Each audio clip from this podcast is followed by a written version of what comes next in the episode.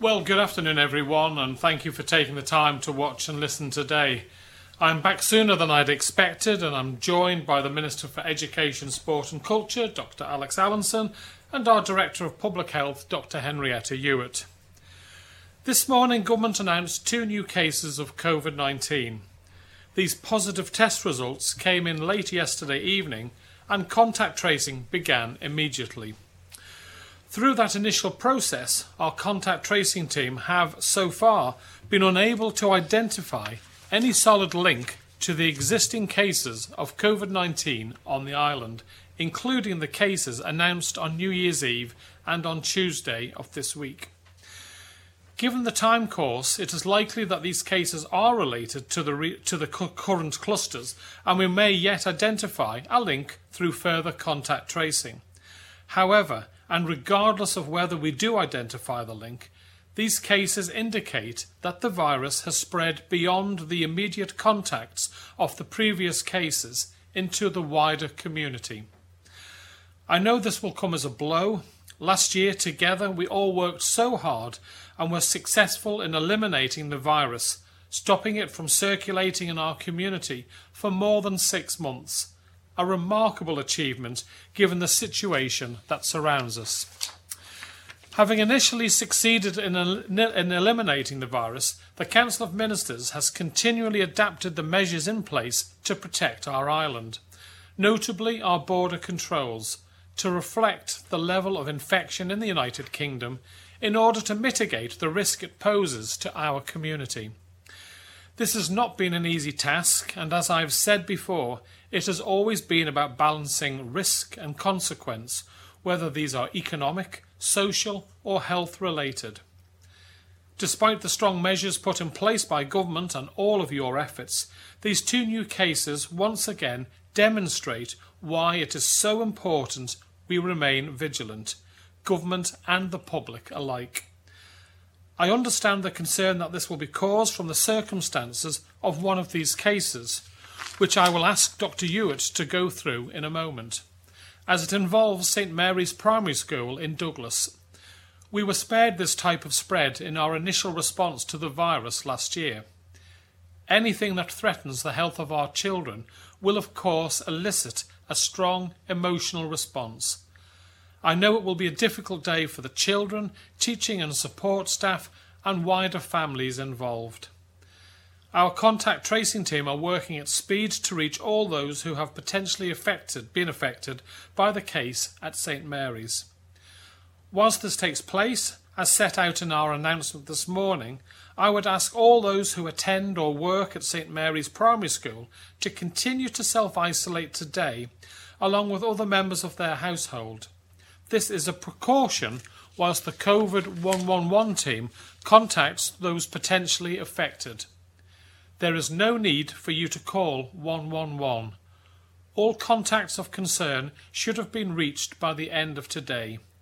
If you are not contacted t- today, then you can leave self isolation tomorrow.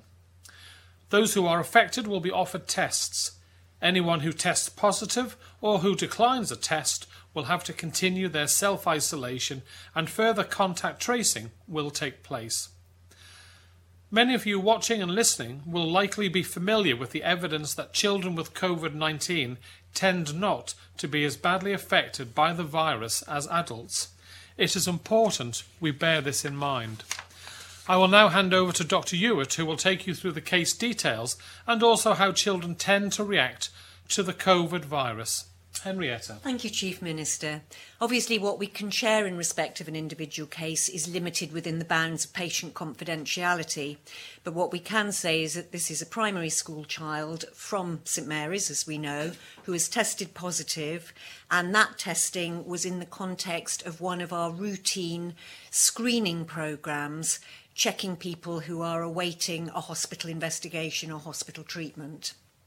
So uh, this was an asymptomatic case who was picked up on an existing programme. In terms of contact tracing for this case, what we will be doing is two things. We're trying to track backwards to see where this child got the infection because it clearly wasn't a case of spontaneous generation. It's come from a, a transmission line. And we want, as far as we are able to identify that, so that we can actually then follow that through and close that train of transmission down and make sure it's not spreading further into the community.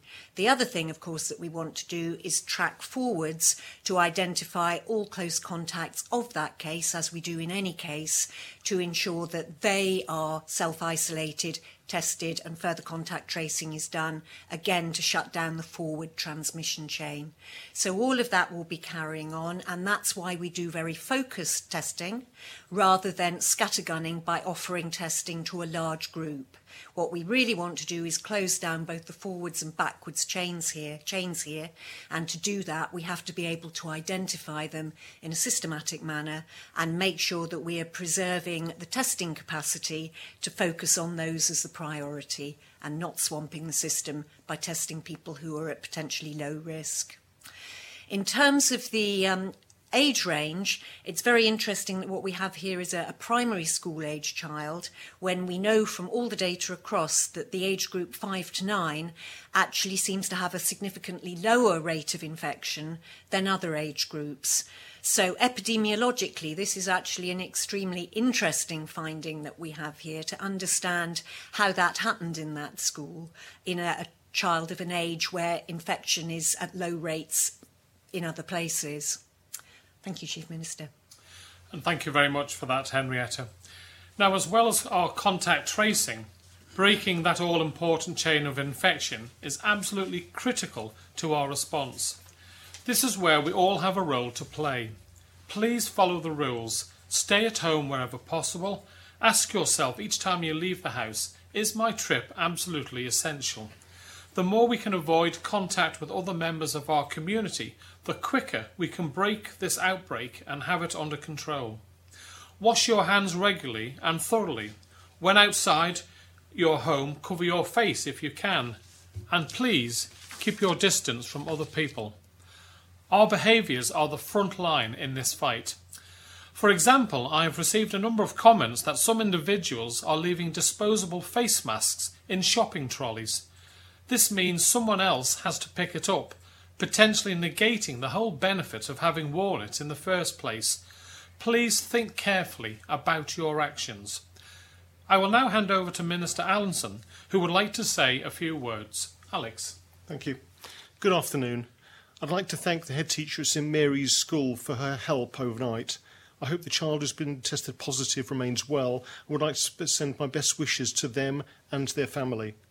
As Education Minister and as a father, I've always been concerned about the effects COVID 19 may have on our young people. We know that they often have few, if any, symptoms if they catch the virus and that are at no increased risk of spreading it. But the anxiety and concern on our island affects them as well. Their education was disrupted last year when we were forced to close schools, and uncertainty over the exams this summer hasn't helped. That's why the Chief Minister announced the circuit break lockdown this week. We need to get on top of this outbreak to eradicate the virus from our island again and continue the vaccination campaign already well underway.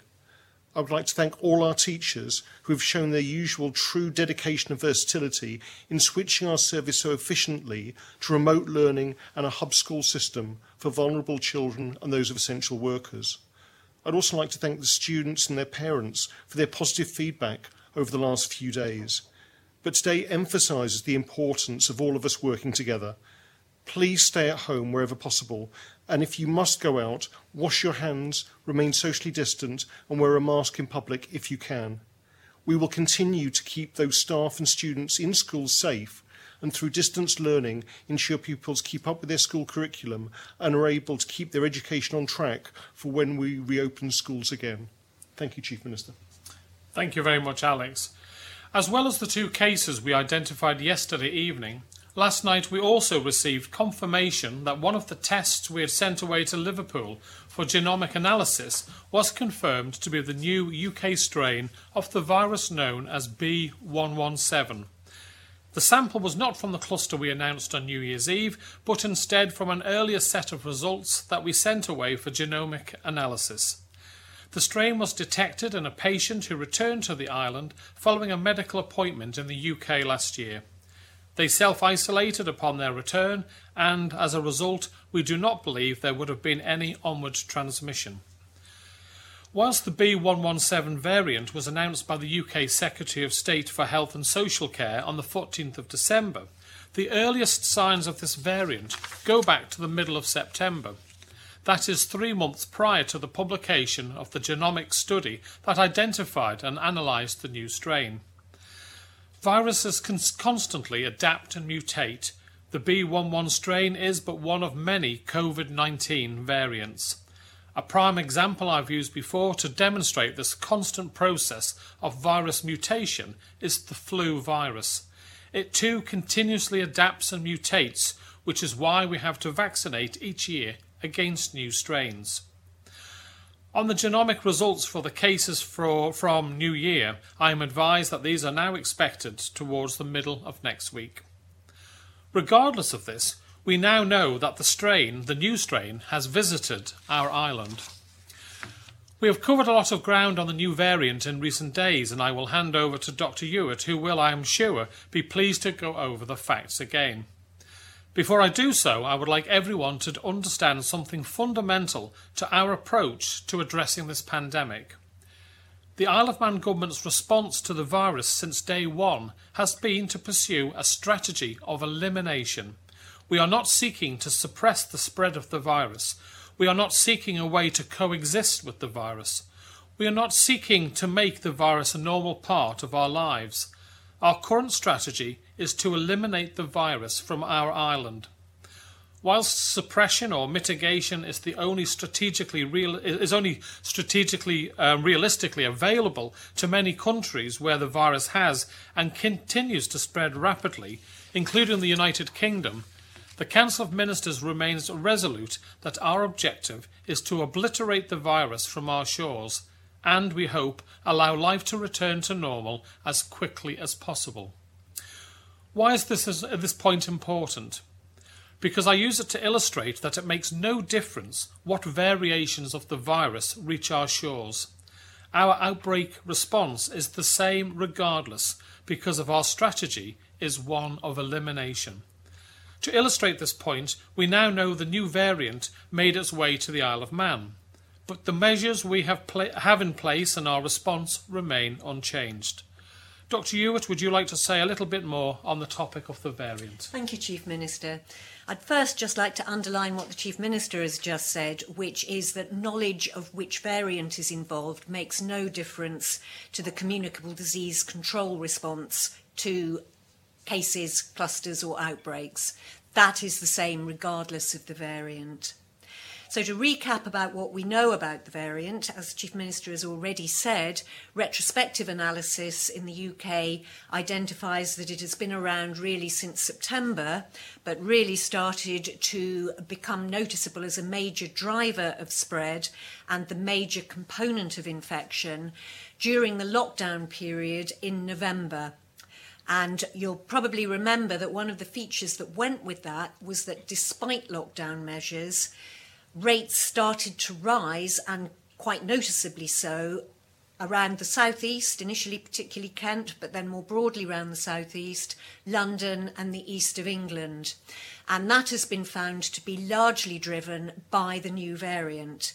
And one of the interesting things that was found in relation to that and is worth touching on in relation to the case we now have in a child is that rates of infection appeared to be well they were going up in younger age groups not actually primary school age groups as i noted before but in secondary school there were definitely an increased number of cases.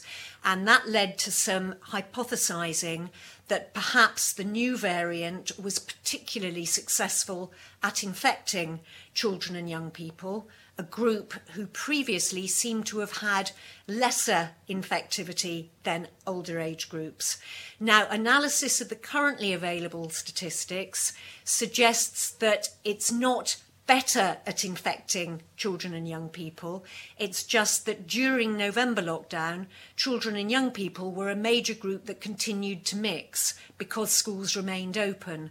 So that seems to be the driver for what's happened there, rather than a different behaviour of the virus and a different interaction with younger hosts.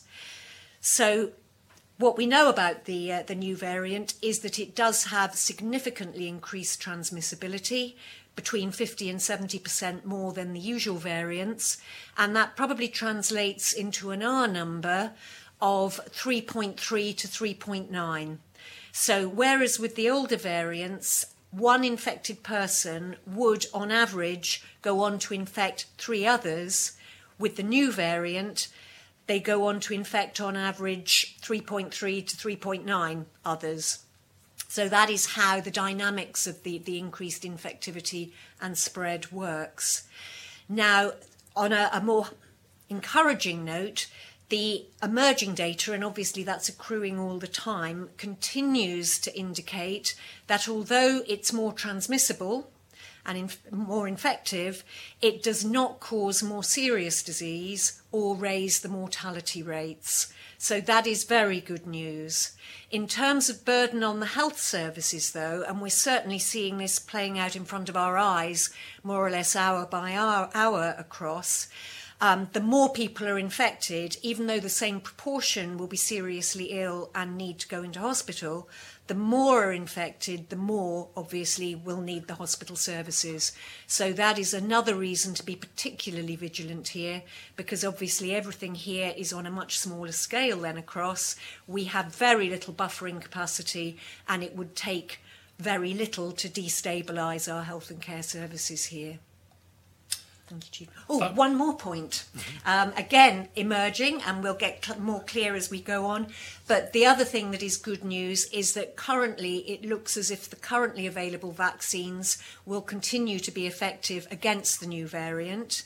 And furthermore, if the new variant or further iterations of new variants become resistant to the vaccines or resistant is the wrong word, I shouldn't have said that, the vaccines become ineffective, uh, then the mRNA vaccine technology particularly lends itself to tweaking in the same way as we do with the flu vaccines every year. So we are not in a point where we have to be, you know, downcast about thinking that the advantage we're hoping for from the vaccines is going to be lost. That doesn't appear to be the case. Thank you. Thank you very much, Henrietta. I know that media coverage about the UK and South African variants of the virus and public discourse has raised understandable concern about what this means and the consequences, including a more rapid spread. The Council of Ministers will continue to follow the science and public health advice in pursuing our elimination strategy. And now to questions from the media, with the usual reminder that we must, of course, be careful about providing sensitive information that could inadvertently identify people. And first we have today is Paul Moulton from Isle of Man Television. Good afternoon, Paul. Fastyr mie. Good afternoon, Chief Minister. Clearly, I think from what you're saying there, that this one person in the school that has been found positive, although showing no symptoms, only has come to light because they had a test for some other reason, which immediately puts the, everyone now on much more of a higher warning, do they not? That there should be more testing going on. You said from the very beginning, test, test, test. This would not have been caught, would it, this early, if that person hadn't gone for a test for some other reason? Henrietta, would you like to take that? That is true, yes. Are you not worried that that, that, could have been weeks before it, you could have done the, the, tracing back to find that one person who in a school? Forget the children being infected; it's them all going home to their parents. This could be what would be deemed a super spreader that's been caught luckily quite early. No, there is no reason whatsoever, and I must stress that, to believe that this particular case is a super spreader, or indeed that any particular case is a super spreader. And it's really important not to make statements like that, I think, um, for all the sensitivities that potentially go around that. I'll why, try why, and why, unpick where I think you might have been trying to go with this, although we have been through this multiple times around the issue of continuous, ongoing population testing because clearly there would not have been any particular reason to go in and offer testing to a particular school or a particular anything else. So, should we have been doing widespread mass population testing? As I say, we've been through multiple times in these sessions why that is not indicated, why the evidence for that, even in high prevalence areas, such as Liverpool being a very prime example, is not there um, and that actually, if you offer mass testing, you will only get a snapshot. It doesn't show whether that person is actually infected. It just shows whether they're shedding at the time that you did the test. And you then have all the issues around who comes forward for mass testing. They are generally not representative of the entire population. There will be certain people who present for that kind of thing, and others who, for whatever reason, actually try and avoid that kind of mass offer, even though they may actually be at more risk than the people that do come forward. Overwhelmingly, this is a virus that passes from person to person contact. So the way to control it is to avoid as many interpersonal contacts as you can. And you can do that without the need for a test. Indeed, a test can actually cause problems with that because it can give false reassurance. If your test is negative, you may falsely interpret that to mean you are at no risk to yourself or anybody else, and you can do what you like and perhaps be a little bit more um, interactive with others than you might have been otherwise. And of course, just being told you have a positive test result, again, doesn't necessarily change behaviour. And that's certainly been an issue that's been experienced across where there are concerns about the response of people who've actually been contacted through the tra- track and trace system and asked to self isolate, and the evidence that in some circumstances, actually only a very small proportion of the people advised to do that actually do do it. Okay, well, okay, okay, thank you. Your next question, Paul, please. I haven't finished. I, need to go back on this no, one. No, I have finished. Your next question, please. You, you stopped me asking a, a forwarding question on this very important day. Seriously. You, you, asked it exactly the same question yesterday. No, not at all, because super spreading is just a terminology that we're using in the general public. A school child for two days has had the chance to spread that amongst all the other children. That's what I mean by super spread. Don't, don't take the, you know, I don't know the exact word you want to use, but that is quite serious, is it not? Well, I think you've had a rather lengthy answer from the Director of Public Health on, on, on that topic. So, do you want to move on to your next question? Okay. You said you've had this one result back, which has got the UK variant in it, the, the, new one, but that goes back some time. We're still down to this point of finding out what's in the community right now. Is this not the moment now to talk to Rachel Glover, make up you, Chief Minister, to talk to her directly? Because obviously there's issues behind the scenes. To go to her and get these tests speeded up and done on the Isle of Man and turned around quicker.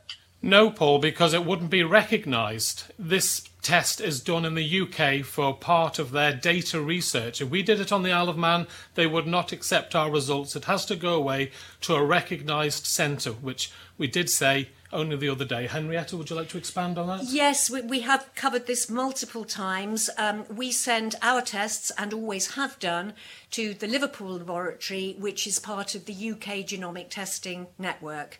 And that has the advantage that all of it is uniformly quality controlled, it follows the same protocols, it's consistent, and it feeds into the overall data to enable us to understand how we fit in with the bigger picture and also for the UK to see how the spread is happening. Okay, so how long before we know the current cases, these two cases, how long will it take us to find out what variant they are? From, from today, how long before you'll be able to report back?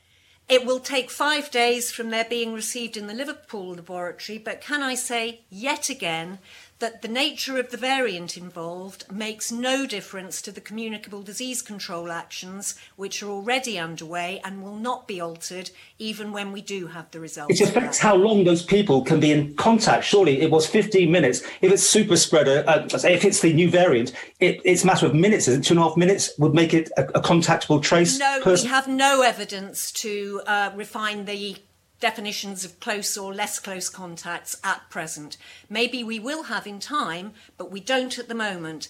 At such time as we do have any data that changes our definitions of contacts, we would apply that across the board in terms of regarding everything as possible new variant Um, and we would therefore change all our communicable disease and health protection protocols. So again, it makes no minutes. difference to the immediate management. Is it still 15 minutes then to be in contact with somebody?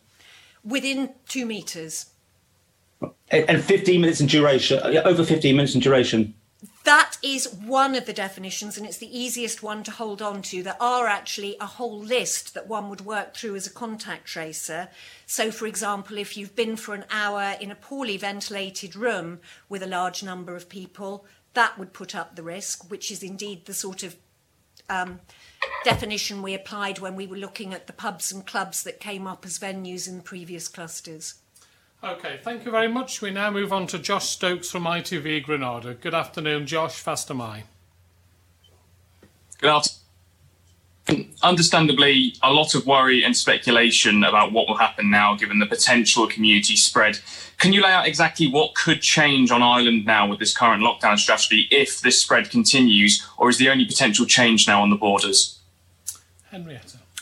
If everybody does what they're currently being advised to do, which is stay at home, go out only for essential shopping or for exercise, keeping socially distanced and wearing face coverings, we will get it back under control because, as I say, overwhelmingly, this virus is spread by person to person interactions. You reduce those to the minimum, you will reduce spread. And I think in that respect, it's actually worth us echoing the current advice from the Chief Medical Officer across. Fortunately, we're in nothing like the situation that the UK finds itself. But his advice, which is to everybody, all of us should behave as if we are infected with COVID. And I think that's actually a good take home message for us at the moment. And if we all do that, the chances are we will be able to get on top of the current issue that we have, you know, the clusters with transmission chains, which seem to have gone away into the community now. But if we all behave as if we're infected, then we have a very good chance of getting it back under control and re establishing local elimination. Thanks, John. We've, we've, I'd just like to say, just before we move on to your next question, we've done this once on the Isle of Man, and I'm every confidence we can do this again. Okay, thank you. And my second question we're obviously currently in 5B of the borders frameworks. The only next step is to tighten the lockdown and go to 5A. In your mind, if community spread is confirmed, would you move to 5A? Well, Josh, nothing is in tablets of stone. So we, on the Council of Ministers, we, have we've, we've met early this morning. We had a, a quick um, late night meeting last night. We'll be meeting tomorrow. If new evidence comes along or recommendations from our public health or our medics um, that we need to take a slightly different course of direction or, or a tightening, then we will, of course, take that on board and we will then, of course, let you all know. But I have you. nothing at this moment in time to say we will be toughening up on X or Y for you. Thanks. Thanks very much, Josh. Next, we move on to Adrian Darbyshire from Isle of Man newspapers. Adrian, could someone take put themselves on mute, please? Hello, Adrian. Good afternoon. Good afternoon, Adrian. Hi. Um, will children in specific year groups at St Mary's be offered testing? Henrietta. Sorry yes. to keep on passing these on to you, but they're, they're most relevant for you. Yes, they will. It will be the identified close contacts of the case, and that will include their classmates and staff that have been involved. Thank you. Um, my second question to the Chief Minister um, you, you, told Tynwald last month that if there had been one thing you would have done differently in, during the last uh, lockdown was close the borders one week earlier. Is there anything you would have done differently to uh, prevent this current situation? Well, I, I, gave that as an answer, Adrian, as um, hindsight is a wonderful thing. You know, there are always times when, if you look back, you would say, well, if we did this uh, again, what we would we have done differently? And it was clear that whilst we were the first country in the world to shut down without a case, we um, had we done it a week earlier, then we'd have had better results. That was just a acknowledging um, reality. I, I, suppose this time um, we have implemented when we heard on the 14th of December um, about the new infection, and then we saw the increase in infection rates. We did bring pretty quickly, at the same time as our colleagues in um, Guernsey as had happened, the testing on the 23rd of December for testing on day one and day um, 13 to ensure uh, that um, we we were even tighter on our um, testing regime to catch the um, increase in the numbers that was um, in, impacting in the United Kingdom. Um, you know, you could look back and say, should you have done that a week earlier too? But we were pretty quick off the mark. The UK only told us um, on the 14th of December, and their their increases. If you see what happened between Christmas Day and New Year's Day, the infection rate there ha- has been phenomenal. So we were pretty quick in um, bringing in the new changes. And it wasn't that long ago, only a couple of days ago, I had some people suggesting that I'd locked the island down far too fast. Um, because we hadn't had any cases for a couple of days. So um, now um, you know, I'm, I'm, sure people were saying, "Oh, you should have locked. You should never have opened up." We also have to take into account that the only way we'd have kept this off the island, we've always acknowledged there was a risk, is if we totally shut down and allowed no one on and no one off for nearly a year. Now, clearly, that could not continue to happen. We need to get medics to come over to help at the hospital. We need key staff for all sorts of businesses we, we have done our best, and, and, and I would say we, we've had nearly seven months. We'll get that back there again, Adrian. Um, I, I think we, we've done the very best that we can. The situation constantly moves, and we will move with it. Thank you very much, Adrian. Okay, right, we move on to Alex Bell now of BBC Isle of Man. Good afternoon, Alex. Fastyr mie. Good afternoon. Um, could we just clarify, please, what exactly is the 111 advice being given to some patients? I mean, you've told us just today that some patients are being told they can leave self isolation. Sorry, some contacts can leave self isolation without a test if they're not contacted by contact tracing today. And indeed, I've heard from one key worker this morning who alleges they were told by 111 to self isolate, but they can leave their home as long as they keep a paper trail of their own movements. Is this not raising the possibility further of community spread? Right. Henrietta, I really can't comment on that. That sounds very strange advice, which is not, as I'm, far as I'm aware, in line with any of the protocols that are used. So I would have to actually verify the circumstances before I could comment any further. In terms of people who are low risk contacts, obviously, as always, we ask them to be vigilant. They don't have to self isolate. They should, of course, follow all the stay at home guidance that we expect everybody to follow and they should be very aware of the emergence of any symptoms. And if they experience them, they should report to 111 and potentially be tested. Now, obviously, if anybody in that circumstance does test positive, then they will have to speak to the contact tracing team. And if they have got a, a, sort of note of where they've been, it will obviously make contact tracing much, much easier. So it's not bad advice in that respect. Um, and that's, you know, that, that would fit with advice to a low risk contact. But I will take on board your comments, Alex, and I'll speak to the head of the 111 just to make sure that if there's any slight deviance on messaging going on, that we, um, you know, we are clearer. Uh, I'm not saying that's happened in this instance. Maybe the other person has misinterpreted it, but if if that's the case, then obviously we need to make sure that it doesn't happen again. I suppose if the 111 have a flow chart that they follow in terms of the advice they, that they, they dole out, is that going to be published? We wouldn't normally publish those. There's no particular reason why not to. Obviously, any service like that has a set of protocols, standard operating procedures, and indeed standard scripts that they use with callers. Thank you. Could I ask a question of Dr. Allinson, please? Certainly. Good afternoon. Good afternoon, Doctor. Um, could you confirm that actually during this lockdown, the amount of children attending hub schools is around double that of the first lockdown? And in light of this concern over spread potentially in a, well, this confirmed spread in, in, in a school child, um, will you be seeking to reduce these numbers?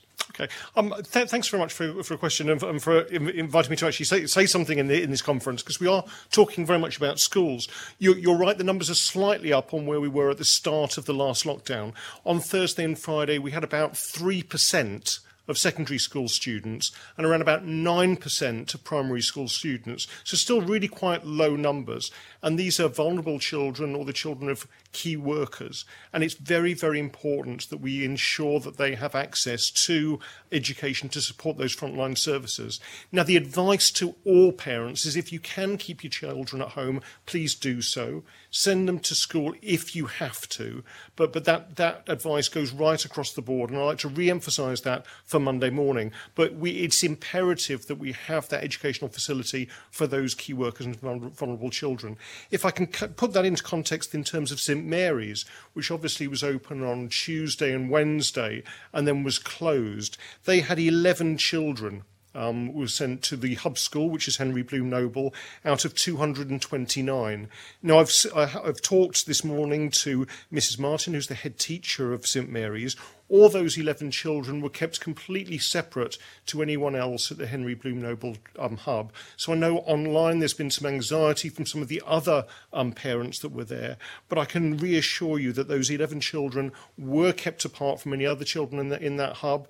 Um, ever since St Mary's has been open, they've been really emphasising hand washing, hygiene measures, and keeping the um, class groups and the year groups separate from each other. So, what, what we're seeing is an educational service being really responsible, doing as much as possible to look after the health and safety not only of those pupils, but the staff at those schools, and ensure that, that, there is a minimal risk of infection spreading within the school or spreading outside the school. But I can completely understand that there is concern there. What I'm also concerned about is the education of our children, and we can we know from the previous lockdown the effect it had, both in terms of education but also the mental well-being of our children. This is a horrible virus. It's indiscriminate. It's not fair. But we must look after the vulnerable children, children of key workers, and our entire education community during this very difficult time for all of us. Thank you. Uh, just for the record, there we had three percent of secondary, I believe you said, and nine yes. percent primary. How does that compare to the the, the, the first yeah. lockdown? Do you have those figures? Yeah, yeah. The, the first lockdown when it started, it was around about one one to two or to two percent of secondary, and around about five percent of primary. It built up and then it went down again. Often, what we're dealing with is is um, children whose parents are doing shift work, for instance, who may need the hub schools for one or two days a week. So the numbers do go up and down, but the numbers that we've got at the moment are very um, manageable within the hub system. We can manage them safely. We can, although we have a hub school, each of those schools who feeds into it, such as um, St Mary's, is kept is kept separate from the other schools. So they're not all mixing together. And this is what we did last time and has been shown to be a very safe way of carrying on face to face education and trying to mitigate and reduce the risks of any spread. Thanks very much, Alex. Now we move on to Sam Turton from Gef. Good afternoon, Sam. Fastyr mie. Fast am I. Um, this is probably more one for either of the two doctors. In terms of St Mary's, just to help reassure parents, um, who is it that, what range of groups or age groups are we looking at in terms of contact tracing at the school? And do we know how many people that will be yet? Okay. Um, I, will probably answer if you don't mind, Henry. although please correct me if, if, I'm wrong. What we're doing here is is gradually trying to um, space out. So you, we look at the index case, this one unfortunate child, no symptoms at all picked up with the virus. Then looking at their class, and I'm analysing what, what's going on there, offering all those people tests, including the staff that would have come into contact, and then looking at the year group as well. Now, if there, if there are extra positive cases, then that may be then expanded to other year groups in the school. So it's starting small and gradually working out so that you can manage the risk and properly assess it to see exactly how far this virus has spread, if at all, because we know that asymptomatic, very young primary school children actually don't spread the virus as much as adults. And in fact, children are more at risk of catching the virus from an adult than the other way around. Okay. Yeah. Is there anything, so, Henrietta, that you'd like to add to that, or no, are you happy? Very clear. Okay, thank you. Sam. Could we just, uh, sorry, could we just clarify that then? Do we know what sort of numbers we are looking at and when we can expect the test results to come back on them? The, the testing and tracing is, is happening as we speak. The press release that went out this morning was at the same time as people started getting telephone calls. As I said, we've been working overnight with the head teacher at St Mary's to, to look at all the possible contacts um, that were there. I can't give you the exact figures. We're looking at one or two class sizes to begin with, but as we can assess the risk, then that may get larger. And obviously, what we're doing today is doing testing as, as we speak for any of those families that might be um, affected.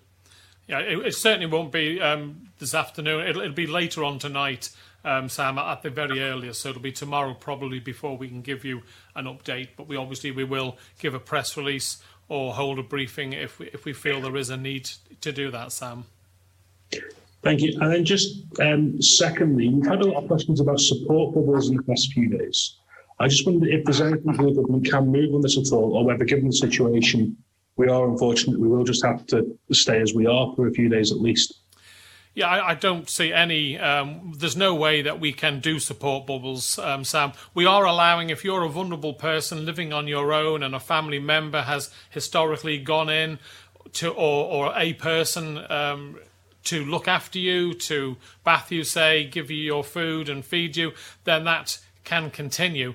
But um, ha- having bubbles of other um, families meeting with you, I'm afraid, you, you, know, we, we went in hard on this because we wanted to break the, the link as quickly as possible and get back to our normal lives. If we allow support bubbles, then I'm afraid we're just extending the length of period that people on the Isle of Man will have to isolate. So it's in everyone's interest that we, we you know, we we deal with this as quickly and fairly hard on what we have to do. We did it the first time. Um, we got through it pretty quickly compared with other jurisdictions, and I hope to do it exactly the same again this time, Sam. But thanks for asking. Understand the concern if you're living on your own, you can't see your family. It, it, it is really tough. Obviously, there's Facebook, there's um, Teams and, and the phone to um, communicate with people. But you know, people are only a, couple of days into the situation so far, so hopefully they can just bear with us a little bit longer. But thanks very much, Sam. Next, we have Leanne Cook from 3FM. Good afternoon, Leanne. Fastyr mie. Good afternoon, Chief Minister. My first question depending on the next few days, do you think we can expect a change to the 21 day lockdown? And if so, when do you think you'd be able to advise this? Well, obviously, it'll go on the number of cases. I, have said clearly that we'd be looking for about 14 days of no community cases before we could look to make major um, changes to to our lockdown. Obviously, um, there's some way to go yet, but we will keep you all in the loop um, the minute we, we, we feel that we can make changes. But sadly, at this moment in time, given the evidence that we received last night and early this morning, it's um, it's not looking good for, for for the short, you know, for anything before the 21 days. But we will, of course, keep you in, in, in the loop, Liam. Okay, and my second question obviously, the news today that COVID may have spread within the community. At the moment, people are allowed to exercise for an unrestricted amount of time. Are there any plans to restrict this down to one hour as done previously? Well, again, that will be based on the advice from our Director of Public Health and our um, medic team. I don't know, Henrietta, if there's anything you would like to, to, to say on that point, please. Yes, I think what we need to do is complete the processes we currently have in place for the contact tracing and further testing for both these cases, not just the child, but also the adult. And when we've got all that back in, and that will start coming in over the weekend, we can reassess and regroup in terms of the restrictions that we have and whether they need to be tightened up. Just to clarify, do you think we can perhaps expect kind of new clarification early next week? Yes, I think that's a, a reasonable time frame. Okay, thank you. Okay, obviously the Council of Ministers we're having meetings every day as a result of this situation, and the minute we feel um, the need to make changes, we will of course advise everyone straight away. Thanks very much, Leanne. And now we move on to Tim Glover from Manx Radio. Good afternoon, Tim. Fastyr mie. Yes, Fastyr mie, Chief Minister, and uh, the two doctors. Um, I've been absolutely inundated with correspondence, particularly through this uh, briefing as well people feel that they're being asked a lot, but they feel there's a lack of urgency this time round. They're wanting tighter borders, rigorous wider testing, especially at the borders, quicker vaccine rollout programme, Dr. Glover expertise being used for the good of the island. And the way you treated Paul Moulton at this briefing has led to a lot of comments. Are you in danger, after doing so well, of losing the room? No, I don't, I don't think so. I think when you, you get concerned when people use inflammatory language and, and potentially want to panic the, the, the, public. We have increased the testing regime in the previous um, outbreak. We didn't do day one, day 13 testing. That's something new that we've brought in. So we are learning from, from this. Um, period of time, and, and we will react accordingly. I don't know, um, Henrietta, if you want to. Uh, uh yes, I mean, the testing and self isolation arrangements at the border are now extremely strong. Um, the default is you come into the island, you self isolate for 21 days. So that's well beyond the 14 days, which is the expected incubation period. And that's to make sure we catch that 1% whose incubation period goes beyond the 14 days, and we've talked about that before. You can shorten that time if you agree to three point testing. So you have testing on day one, on day six, seven, and day 13. And if all three of those tests are negative, you can leave self isolation on day 14. You can no longer, when you come onto the island, rejoin a household of people who haven't travelled. Uh, so that avoids any potential that a returning traveller doesn't realise they're infected, infects other people in the household, and they somehow get out and spread it in the community. We've very much tightened up on that to prevent that from happening. Yeah, I think it's interesting to point out, Tim. Uh, I was looking at some posts not recently, uh, fairly recently, where they were criticising me for shutting the island down when we only had five or six cases. So I was accused of being overreactive, um, shutting the island down, and now you're saying that people are saying that um, we were too slow to, to do that. So we're damned if we do, and we're damned if we don't. Can I just finish with then asking what our current capacity for testing is? Uh, there was talk of it being near a thousand. What is our capacity, a daily capacity at the moment? Henrietta. Uh, there are two elements to that. There is capacity for actually doing the swabs and capacity for running the tests on the laboratory platform. So the two have to be managed together because obviously if you can't get the swabs done, you can't get them to the lab. So we have very good arrangements in place with DHSC to bring in surge capacity to increase the swabbing teams, to increase the length of availability in the day. And at present, we have no issue with access to either swabbing or laboratory testing. So, so what is the figure at the moment? Well, the lab platform can cope with up to a thousand a day, as I understand it. The swabbing capacity is flexed depending on the demand, because obviously the people who do the swabbing are also potentially people who do other things within the health service, and so they can be moved around the system to respond to peaks and troughs in demand. Thank you.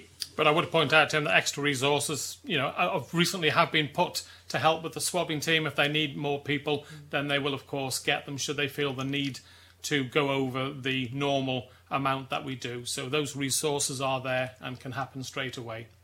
Thank you. Okay, and thank you for those questions. Now, we've beaten the virus back before with the circuit breaker measures we have put in place by harnessing the remarkable strength of our island's community spirit and by acting responsibly, I am confident that together we can do this again. So please follow the rules, stay at home, be responsible, and stay safe for you, for your loved ones, and for our community. Thank you very much.